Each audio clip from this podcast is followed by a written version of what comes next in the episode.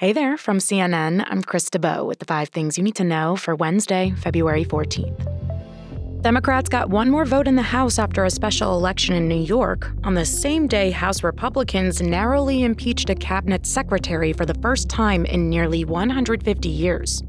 214 Republicans voted to impeach Homeland Security Secretary Alejandro Mayorkas on Tuesday for his handling of the southern border, one vote away from it failing for a second time.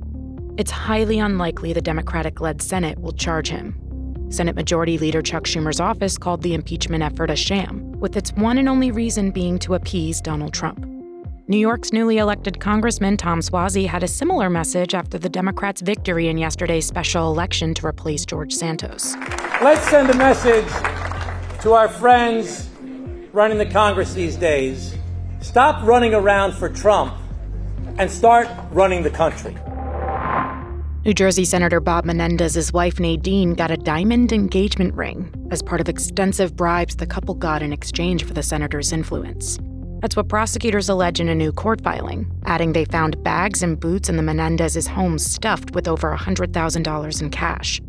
They said in the filing the engagement ring was purchased for the New Jersey senator's wife as part of a $150,000 bribe for her husband's intervention in a criminal insurance fraud prosecution.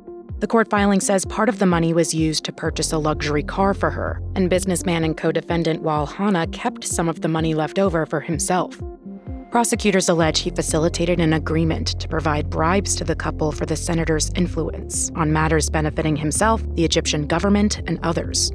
Menendez and his wife have pleaded not guilty to the charges, as have Hanna and two other co defendants. CNN has reached out to all the co defendants for comment, only Hana's attorney replied just to say they'll file a response to the government's motion.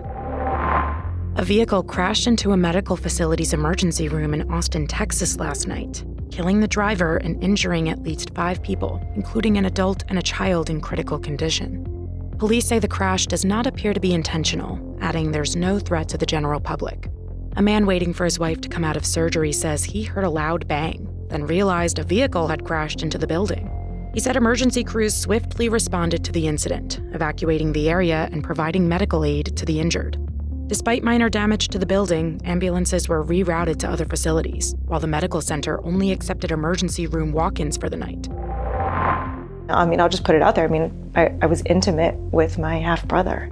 A 39 year old woman's life was turned upside down after she took a DNA test and realized she had at least 22 half siblings one of whom was her ex boyfriend from her Connecticut high school.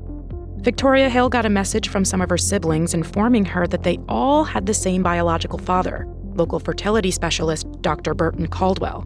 Hill and the others believe Caldwell impregnated their mothers as part of a fertility fraud. I just remember sitting there just being like, just like, what? What is happening? Caldwell had told Hill's mother that he inseminated her using an anonymous medical student's sperm. Caldwell declined CNN's request for an interview. Only 13 states have fertility fraud laws, and there's actually no federal law against a doctor using their own sperm without a patient's consent. But Hill is in DC today to advocate for a federal regulation bill stuck in the House. Up next, I'll tell you how one woman changed Valentine's Day for most Americans. Esther Howland isn't a household name in the US, but if you've ever given your crush a card on February 14th, you've got her to thank. Okay, so she didn't invent Valentine's or bring the tradition to America, but she is credited with sparking the spread of elaborate cards that became a staple of Valentine's Day celebrations here and eventually blossomed into a multi billion dollar industry. Howland built a business making intricate cards in the 1800s that could include ribbons, illustrations, hidden doors, and lots and lots of lace and it earned her the nickname the Mother of the American Valentine. All right, that's all for now. I'm Chris DeBow, and our next episode drops at 3 p.m. Eastern. Till next time.